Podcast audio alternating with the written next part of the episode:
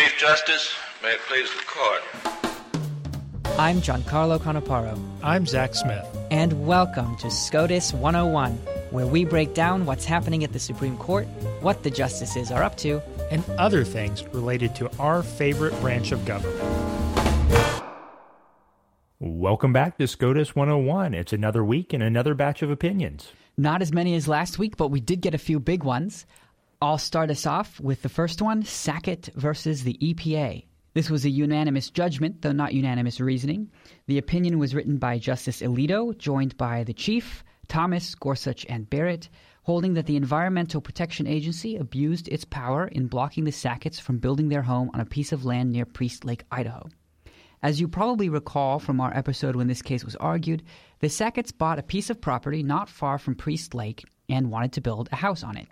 They got all the permits, but the federal government swooped in at the last minute and said that they can't build on the land because it contains navigable waters of the United States subject to federal regulation.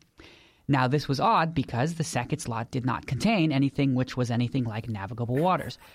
but the government said that it had the power to regulate their land because their land had a significant nexus to navigable waters. Now, that phrase, that test, is from a solo concurrence by Justice Anthony Kennedy from a case called Rapanos. Specifically, the government said that there is a significant nexus between the Sackett's land and a navigable waterway because their property borders a road, and across the road is a ditch, and that ditch feeds into a creek, and the creek flows through a wetland which borders the lake, and the lake is a navigable water. GC, that uh, that seems like uh, some type of syllogism you'd see in uh, a class somewhere. so anyway, the Sacketts have been fighting and losing this battle in the lower courts for 16 years, but today they wanted the Supreme Court.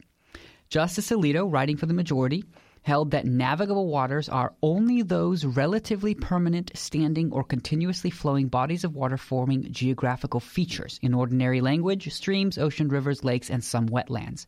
Land can be regulated if it is adjacent to such bodies of water, which means that they have a continuous surface connection. Justice Thomas, joined by Justice Gorsuch, joined the opinion in full, but wrote a concurring opinion to say that the court should also have decided what the word navigable means. Looking to historical definitions, he found that navigable means those waters that can be used as highways of commerce. Justice Kagan, joined by Justices Sotomayor and Jackson, concurred in the judgment, but wrote to say that they would take a broader view of what the word adjacent means. To them, it is just anything nearby and not things which are next to. But still, she agreed that the government went too far here. Finally, Justice Kavanaugh concurred to further explore the difference between the words adjacent and adjoining. Hmm, very interesting. Uh, Sackett was a PLF case, and it was a big day for uh, Pacific Legal Foundation because the next one, uh, Tyler versus Hennepin County, is a PLF case as well. In this case, it was unanimous opinion by Roberts, where the court held that when a government seizes and sells a taxpayer's property for unpaid taxes and keeps for itself any excess amount beyond the taxes owed, plus interest, penalties, fees, and that sort of thing, a taking has occurred in violation of the Fifth Amendment's takings clause.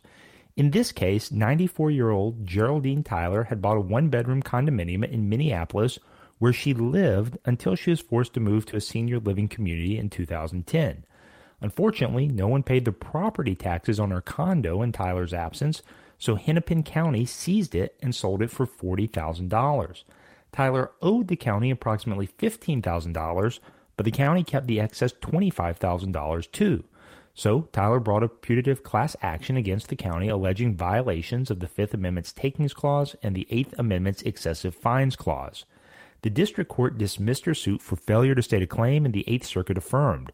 The Supreme Court reversed that finding, though, and said that Tyler has plausibly alleged a taking under the Fifth Amendment. And they also said because relief under the takings clause would fully remedy her harm, the court did not reach the Eighth Amendment excessive fines issue. Justice Gorsuch, though, joined by Justice Jackson, wrote separately to express his view on the excessive fines issue and he said that, quote, even a cursory review of the district court's excessive fines analysis reveals that it too contains mistakes future lower courts should not be quick to emulate. Speaking of mistakes, the Chief Justice made an error in his majority opinion. He refers to the Magna Carta, but you don't use the with Magna Carta because it's Latin, and Latin names don't take articles. Hmm, very interesting. You know, the other interesting thing, GC, I think this is uh, the second uh, time we've seen Justice Jackson join Justice Gorsuch in a separate opinion. And so I've seen some scuttlebutt on Twitter and other social media about whether this could indicate uh, some type of uh, potential future uh, ideological alignment in some way. We shall see. Indeed. All right, and last up, Dupree versus Younger, another unanimous decision, this time by Justice Barrett. The court held that you do not need to file a post trial motion for judgment as a matter of law to preserve for appellate review a purely legal issue resolved at summary judgment. So, as always, procedure can be technical and complicated, so let me break it down. On the eve of trial, parties can file motions for summary judgment, which argue that the court should grant judgment to one of the parties uh, either because there are not facts in dispute and the undisputed facts show that one party deserves judgment, or because there's a question of pure law that decides the case. If the court denies summary judgment, you go to trial. After trial, you can file a renewed motion for judgment as a matter of law. Now, until today, in some circuits, you couldn't appeal a particular issue unless you also filed that second motion. In other words, a merely a loss at summary judgment didn't preserve that issue for appellate review. But today, the Supreme Court said that if the issue is purely a question of law, you don't need to file the renewed motion for judgment after trial in order to appeal it. And that's it for opinions today. Right after this, our interview with Chad Boudreaux.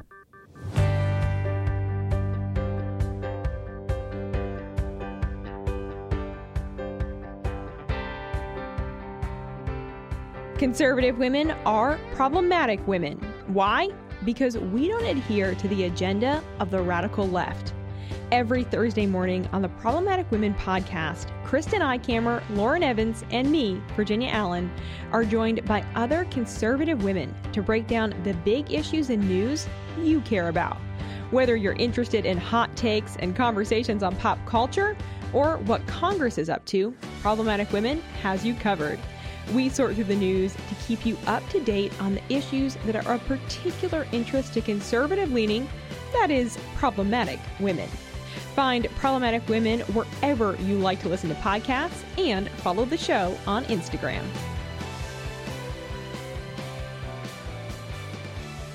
We are joined today by Chad Boudreaux, Executive Vice President and Chief Legal Officer at Huntington Ingalls Industries, which is the nation's largest military shipbuilding company. In addition to a fascinating legal career, I am excited to chat with Chad today about his legal thriller novel, Scavenger Hunt. Chad, welcome to the show. Thanks so much for having me. So, Chad, what first sparked your interest in the world of law?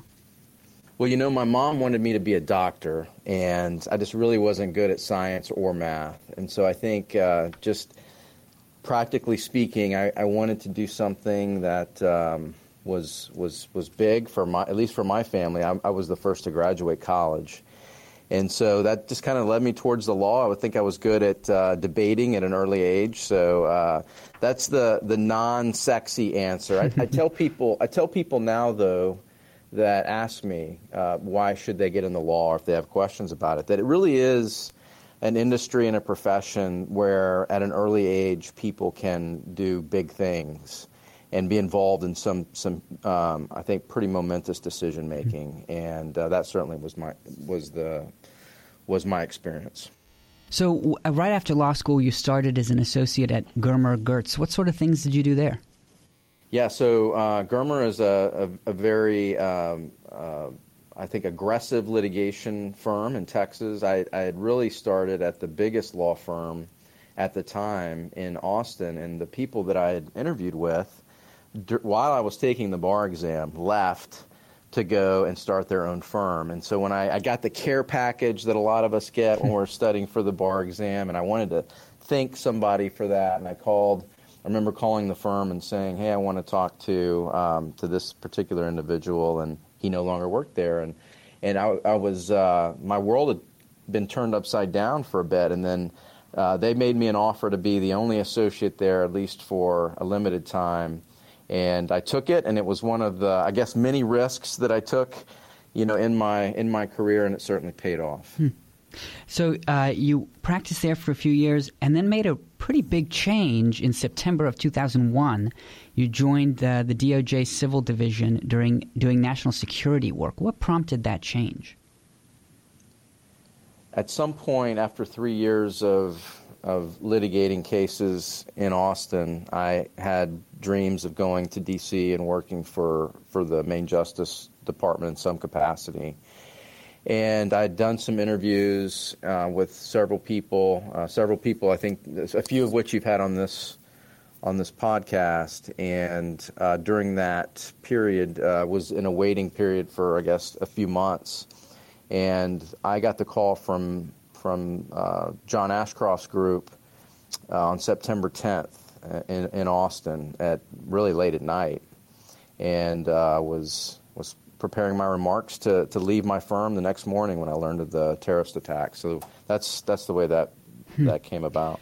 Did um, did the September 11th attacks uh, change the nature of the position you were taking or your plan uh, with respect to your career at DOJ?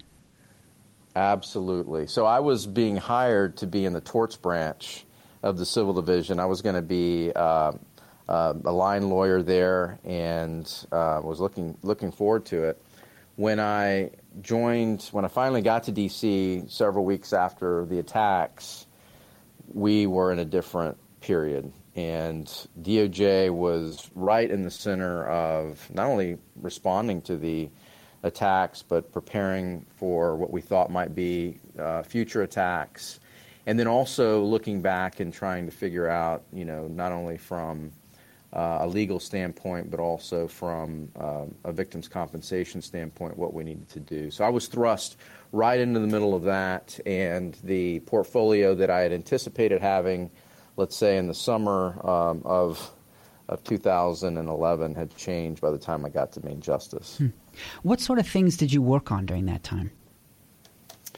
There was a lot of uh, there was a lot of civil litigation that was being brought by victims' families or uh, certain families against uh, countries of interest there, but primarily my it was the Victims Compensation Fund is is the one I talk about. You know, we at the time uh, had never had a, a taxpayer funded uh, compensation program like the one that was created right after 9 11. It was a creature of the uh, Congress and handed to uh, DOJ to compensate uh, victims that had survived and family members of victims who had perished in the attacks. And it was a one of a one of a kind administrative program. My first day on the job, really my first meeting on the job, third floor main justice building in the civil division was with the survivors of several survivors from 9/11 from from New York, and uh, a meeting that was supposed to last for probably 30 minutes lasted for more than three hours because wow. it needed to. Uh, there was just a lot of a lot that needed to be said and a lot that needed to be discussed. So you eventually, during this time, won uh, the department's special commendation for outstanding service. Um, was that involved? Was that with respect to this work, uh, your uh, anti-terrorism work? Uh, tell us about that. Right. So a, lo- a, lot of times the department will create certain units that are focused on particular projects, and I think this was one of those. A task force put together by many people up and down the line um, within the department, and and we had taken a we had taken a position that we were going to compensate victims' families, but at the same time there was certain litigation that needed to be fought, and um, it was it was the jurisprudence was was not necessarily new, but it was definitely as applied new to us, and so there was a lot of challenges on on what what are some of the things that we need to be defending, what are our positions going to be in court and then there was also a prosecutorial side to that as well. I think um, you know those of us that were involved in that task force were you know boots on the ground, making decisions that really had never had to be made before, and so it was it was a very interesting time. Hmm. So you went on to become uh, counsel to the Associate Attorney General. Who was the AAG at that time, and what did you do for him or her? The um, esteemed um, assistant attorney general for the civil division when I was there was Robert McCallum, and Robert was an amazing leader who um, was very close to President Bush. They had gone to to school together, and so we had a very powerful civil division at the time. He uh, went on to become the uh, associate attorney general and then uh, ambassador to Australia, but um, and but he was he was succeeded by another person who uh, your listeners will be familiar with, Peter Keisler. And Peter also was just an amazing leader, an amazing lawyer. And so we were well served by, when I was in that department with some of the, the best lawyers uh, and leaders that, um, that we could have had. It was, it was a very special time. Another promotion came, senior counsel to the deputy AG. Uh, what did you do in that position? So that position evolved very quickly. I was the last hire, I think, in government by Larry Thompson, who was the Deputy Attorney General. He went on to become, I believe, General Counsel of PepsiCo. And uh, his replacement was Jim Comey. And Jim is, um, I, I, know your uh, listeners will be familiar with Jim. He went on to become the FBI Director. But I was not known by hardly anyone in that office. I had I had worked on a special project uh, related to the 9/11 Commission, and the person who ran that gave me a recommendation to be in the deputy's office, and so it was it was a great opportunity for me. And uh, but when I got there, nobody really knew what to do with me, and uh, they handed me all these pardon applications. And the interesting thing is, the deputy attorney general actually adjudicates, along with the pardon attorney, all the executive pardons. And so all the recommendations that go to the president are supposed to go through that office. Obviously, there's been controversies in the past where they've sidestepped that, but, uh, but that's the way the process works. And I inherited stacks and stacks of, of pardons. You can imagine the deputy's office being embroiled in post 9 11 uh, terrorism related activities on the criminal front, on the civil front, and then also that was just after Enron. And so the, um, the pardon applications were not the highest priority. And I just started, I, think I just started going through them, can almost, almost like with an accountant's fervor, you know, and uh, adjudicating those. And that caught the attention of our chief of staff at the time. And, uh, and he very graciously, he had been, uh, he had worked at the FBI, had been the chief of staff at the FBI. He very graciously gave me the FBI uh, policy portfolio, and uh, that really changed my my career because that was a whole new world of excitement and uh, high stakes. Uh, legal and um, and somewhat policy uh, related work. What uh, what does it mean to have the FBI policy portfolio? Well, so you imagine the FBI being largely a criminal, uh, you know, our police, federal police, and, and now, and that's basically domestic criminal type issues and then now all of a sudden they have a brand new national security. Not, it wasn't new, but a more enhanced national security priority. Mm-hmm. And the uh, the give and take that that that and some of this you'll see um, in in my book that we'll talk about, I, I, guess, in the in the coming minutes. But but uh, you, you really have this uh, tension that's created there. That creates a lot of new policies when the, the Department of Homeland Security came about and was established in 2003, and then really in earnest the, the months after that, getting stood up, there was often battles of jurisdiction between the Bureau and DHS, and um, where overlapping priorities uh, led to jurisdictional disputes, and those had to be adjudicated.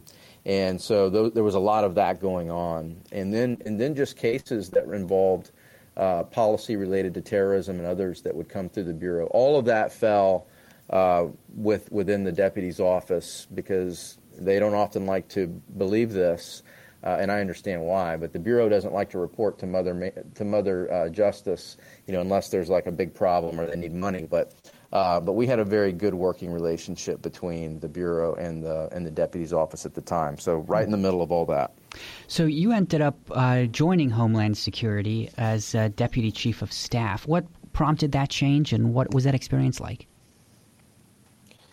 Michael Chertoff had left the Department of Justice as the Assistant Attorney General of the Criminal Division to become a, just, a, a judge on the Third Circuit And uh, President Bush, when uh, Ridge left or was, or was contemplating leaving, uh, appointed uh, Michael to be the um, t- to be the next Homeland Security Secretary, and uh, John Wood, who I know you've had on this this program in in, a, in the past, became the chief of staff, and he and and um, Chertoff asked me to come over to be the deputy, and it was just a brand new. It wasn't a legal job per mm-hmm. se, and uh, it was just uh, 200,000 people uh, 22 component agencies shoved underneath, uh, you know, this new agency, and it was something that was a priority for not only the administration but for our country, and it was something that I wanted to be a part of. Hmm.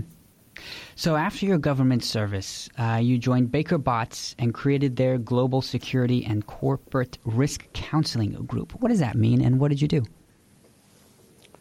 right? So many of the partners there probably still have that same question. so, uh, what what I did was I had gone, I had been a trial lawyer in my, my DNA. I think I'm a trial lawyer, and and I had um, litigated a lot of cases at an early age. And I wanted to do something different because I had kids at this time. I did not want uh, plaintiff lawyers and state court judges, particularly back in Texas, if that's where I was going to move, you know, dictate my schedule and prevent me from coaching t-ball.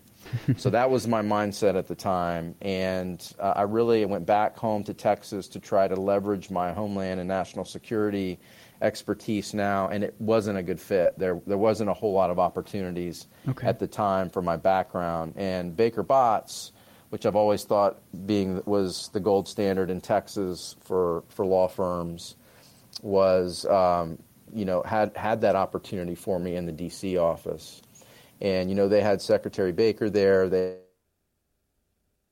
had a lot of established um, litigators, but also connections to, to D.C.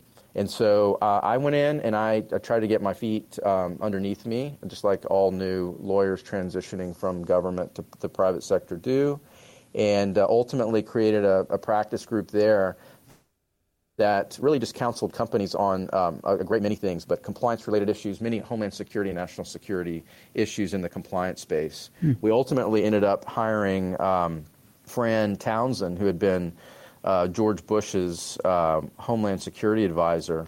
And uh, once Fran Townsend came on board, I moved more into almost a chief of staff role once again, where we were working together as a team to really provide clients with uh, a national security related compliance um, and crisis management uh, service that was uh, very beneficial for, for several years.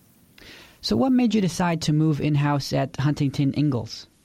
Well, one of the things that uh, was great about Fran is that she took uh, our business to a different level. The, the the bad thing was is that she was in high demand, and she ended up leaving the firm to go work for MacAndrews and Forbes. And at the time, I had. Uh, you know, I had great support from the Baker Botts family, and I always appreciate their uh, their um, giving me opportunities at their firm. Uh, but I really had a choice to make. Did I want to try to build really a new practice from the bottom up because I couldn't command her star power um, and the the fees that she was able to bring, and and try to to re-energize a practice or try something new. And and I started talking to some friends and former colleagues, and I told them I might want to try in house. And once the, my name got out there, it didn't take long, and uh, the opportunity presented. So, what is your day to day like as the chief legal officer? Well, it's it's not unlike being uh, deputy chief of staff for DHS. You put a list together of ten things you hope to get accomplished, and you're lucky to get one of those accomplished. It's it's fast and furious and a lot of fun. We've we've built an uh, I think an amazing team here at um, at this company, and our mission here is bigger than ourselves. We we build uh, things and provide services for heroes uh, that defend our nation. And uh, as a part of that, we are, you know, defenders of freedom and promoters of peace. And we really believe that our mission is is great. And so we have an esprit de corps here, where it is much like government, uh, the way I remember things in government. And so. Hmm. Um, it's a lot of fun, I can tell you that. Excellent. So, besides your day job, uh, you are also a novelist. But before I jump into the book Scavenger Hunt, I, I wanted to go back to your time at G- DOJ, specifically your time. Um, you, you spent some time declassifying old documents from the Reagan administration. There's a connection there to your book. Can you talk about that?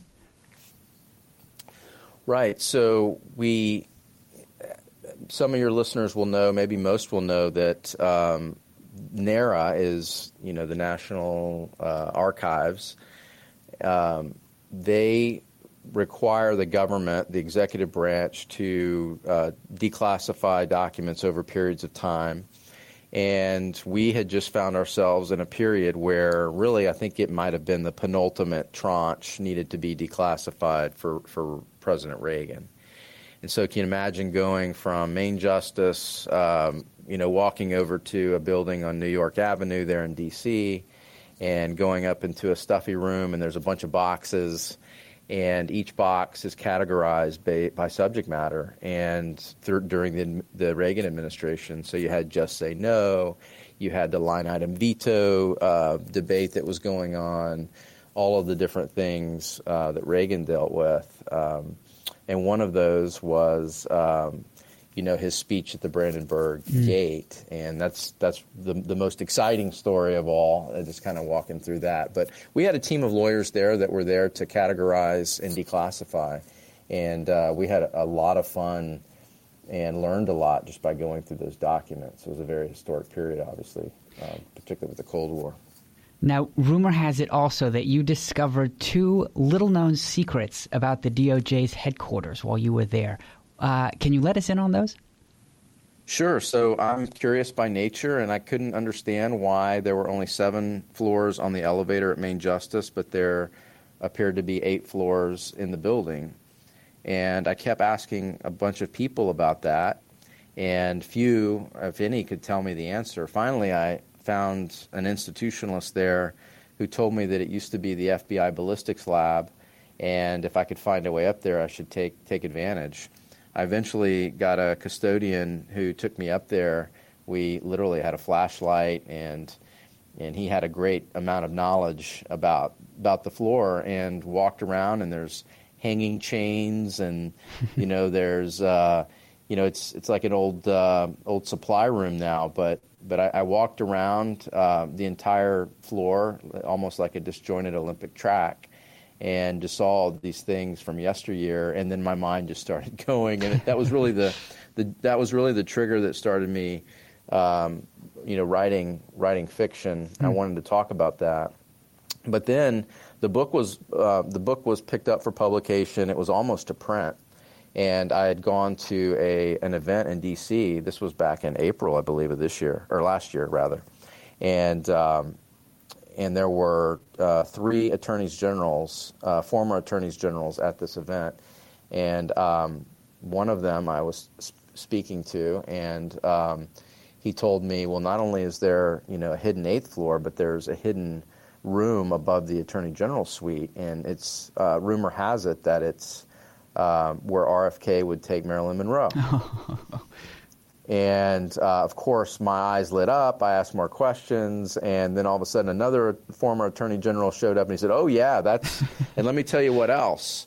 Uh, you know, RFK's kids would come in with BB guns and fire shots in that room, and you can still see in the doors in the Attorney General's conference room, which used to be RFK's office, those uh, indentations. And so I, I got finished with the event. I ran home and I said, "Stop the press! I got I've got another chapter to write." Uh, so all of that, uh, particularly the last piece that I described, you can find in chapter two of the book.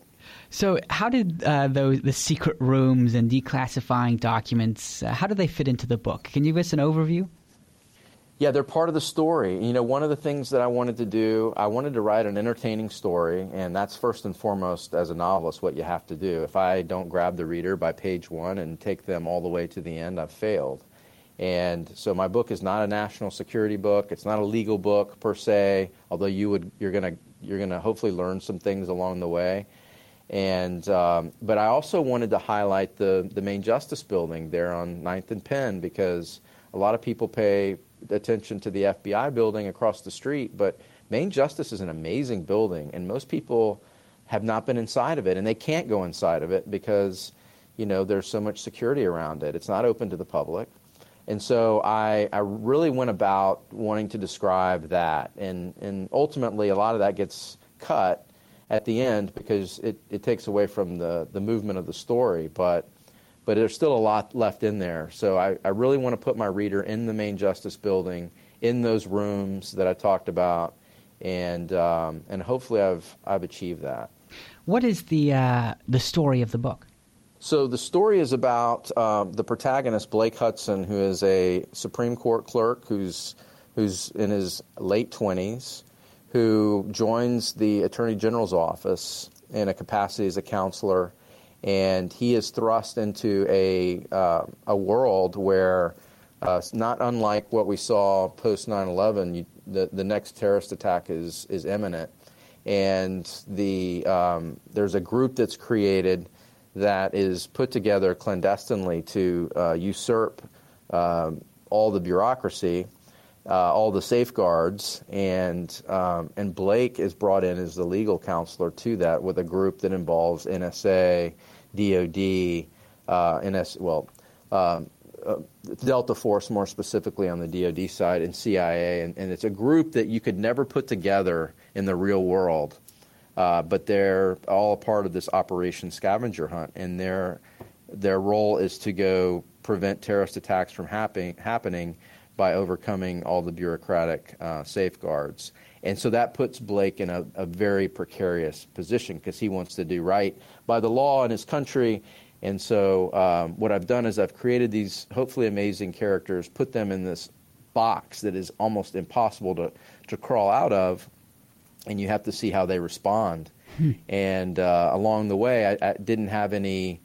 Uh, I didn't have any intent to to to share my politics or to have any subtle undertones. But I guess if there is one thing, I did want to. I did want the reader to understand that the real world uh, of, of legal, uh, of the law and national security is not as binary as everybody wants you to believe. It's it's uh, everybody falls on a spectrum. We have people that are that lean more towards privacy, those that lean more towards national security. Most of us want both.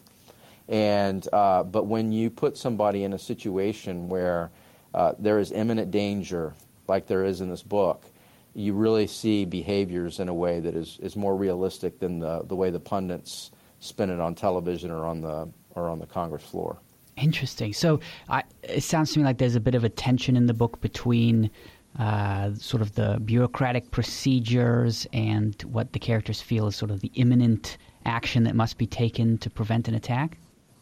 Exactly right. So, and that's that's the thread throughout the book, and that's again, I hope real life situations that you know some more eminent than others, but in this particular uh, book, without spoiling, you know, the story, there's a constant tension from Blake who wants to do the right thing. He doesn't want to break the law. He doesn't want to lose his legal license. He doesn't want to be put in jail. But at the same time, there are things about to happen where if the boxes are all checked, is not going to be thwarted. And so it really is kind of, uh, I, I, hope it's an eye opener for, for those that believe they've got it all figured out. Hmm. You know, we, um, you talked about what we did earlier. There's a lot of, a lot of things that we saw as related to um, you know, terrorism jurisprudence being created. I know that's of great interest to your listeners. I know many of them are were uh, you know foot soldiers in that in that. Um, but you know, you have Article Three judges that, uh, for the large, for the most part, were making terrorism jurisprudence based on habeas petitions, and that's that's not the real world. That's not that's not the way mm. things work. So. Fascinating. Well, our listeners can find a link to your book in the show notes. Um, in the meantime, Chad, are there any more novels in the works? Uh, yes, there are. So I actually have one that was picked up for publication uh, last week, and uh, it's not a sequel to Scavenger Hunt, but it's uh, it's a thriller, and um, it's it's one of those where you're going to have to hold on tightly uh, to make it through. And then uh, I did my research did my research over the break for the next Scavenger series. There's been a a lot of folks that were my advanced readers, and now readers now that the book is published who have who have um, asked me to to consider writing more in that line because they like the they like the story, they like the characters. So thanks for asking. Yeah. Well, Chad, I wanted to thank you so much for the time you spent with us uh, and ask you one final question before you go. If you could have a conversation with any Supreme Court justice, living or dead, who would it be, and what would you talk about? Yeah, so um, I'm gonna I'm not gonna answer this question directly. Actually, I am, but I, I just want to. I've, I've, thought about it um, because this is a, a question that I, I, anticipated would come. But my favorite justice of all time is Clarence Thomas, and I, I actually think he's one of the greatest Americans um, living right now. I just an amazing man. Uh, I know that there are others. Um, I'm less interested in jurisprudential questions and more uh, interested in what drove people to make decisions. So I hmm. would. I would love to talk to Justice Harlan about his sole dissent in Plessy. I would mm-hmm. love to j- talk to Justice Story about what it was like to be 32 years old on the court.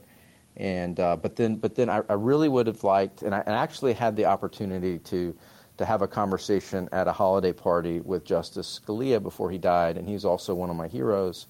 And I would love to ask him, though, um, some questions about his favorite restaurant, AV, that went out of business, because that's actually something that I'm going to put in a future book.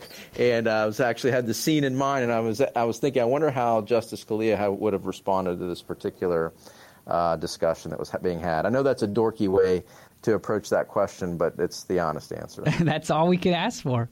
Chad, thank you so much for joining us. It's been a pleasure. Thanks so much for having me. Appreciate it. All right, GC, are you ready for trivia today? You know it. All right. Well, as we come to the end of the court's terms, I know we all expect blockbuster decisions to come out in May and June of each year. So today, I thought we could talk about important yet underrated end of the term decisions. Are you ready? Yes, indeed. All right. First up, let's start with something as American as apple pie and the 4th of July baseball. Uh, but as a side note, how do you feel about apple pie, GC? Big on apple pie, not big on baseball. Well, I'm sure we're both big on the Fourth of July, so at least we can uh, can agree on that. I hate uh, agreeing uh, with you about anything, Zack, but I have to confess. Yeah, this is a good uh, subject to agree on here. Uh, all right, well, let's talk baseball for a second. Now, as you may know, uh, Major League Baseball is the only professional sports league to enjoy an exemption from U.S. antitrust laws. This exemption has been challenged in courts over the years, but so far these challenges, by and large, have not been successful. However, one of these challenges, while not successful, did pave the way for free agency in baseball. What was this 1972 court case? That, I think, was Flood versus Kuhn.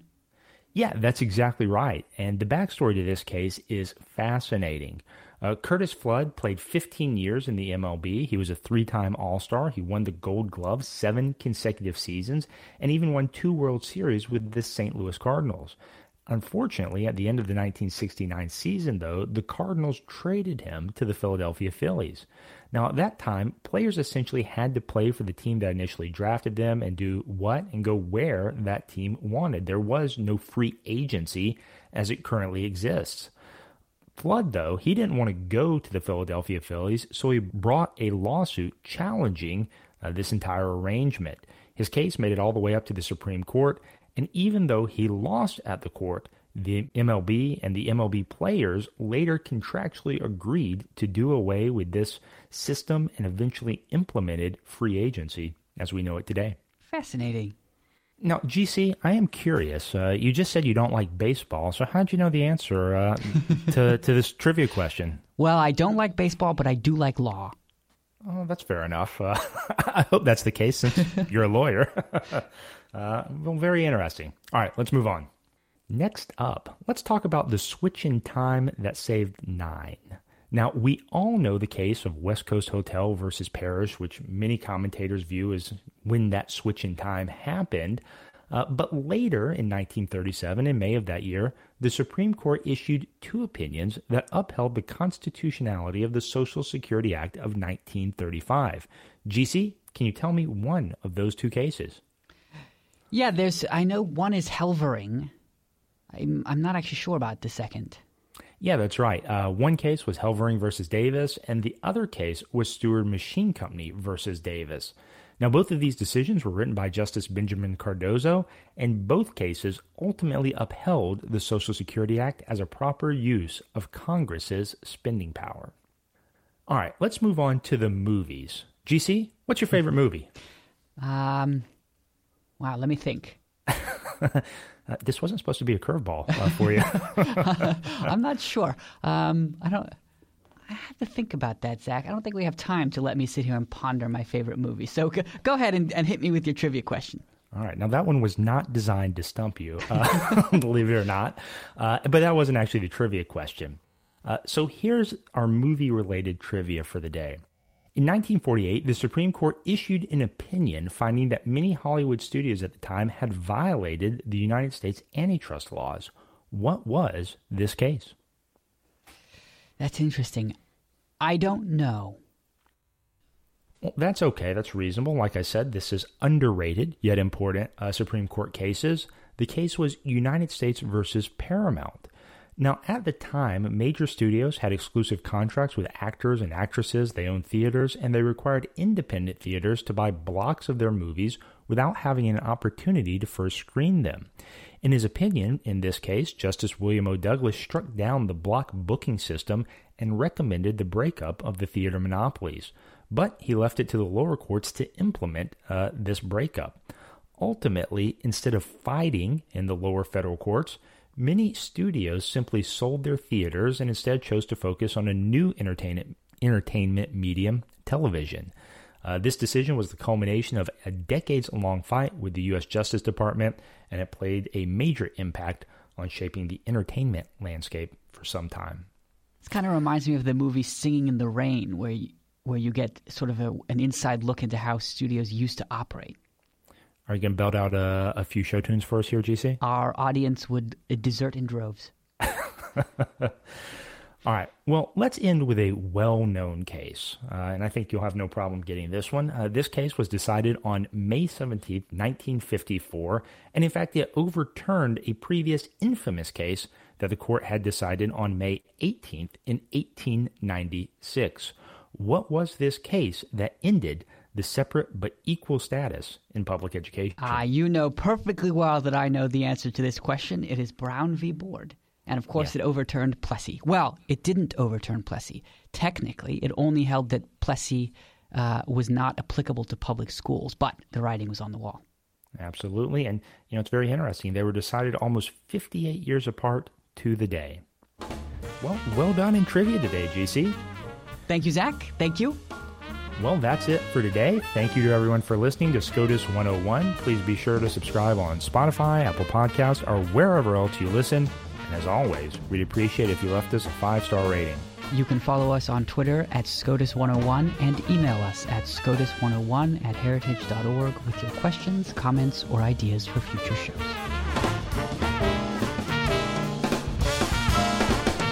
Case is submitted. You've been listening to SCOTUS 101, brought to you by more than half a million members of the Heritage Foundation. Executive produced by GianCarlo Canaparo and Zack Smith. Sound designed by Lauren Evans, Mark Guiney, and John Pop. For more information, visit heritage.org.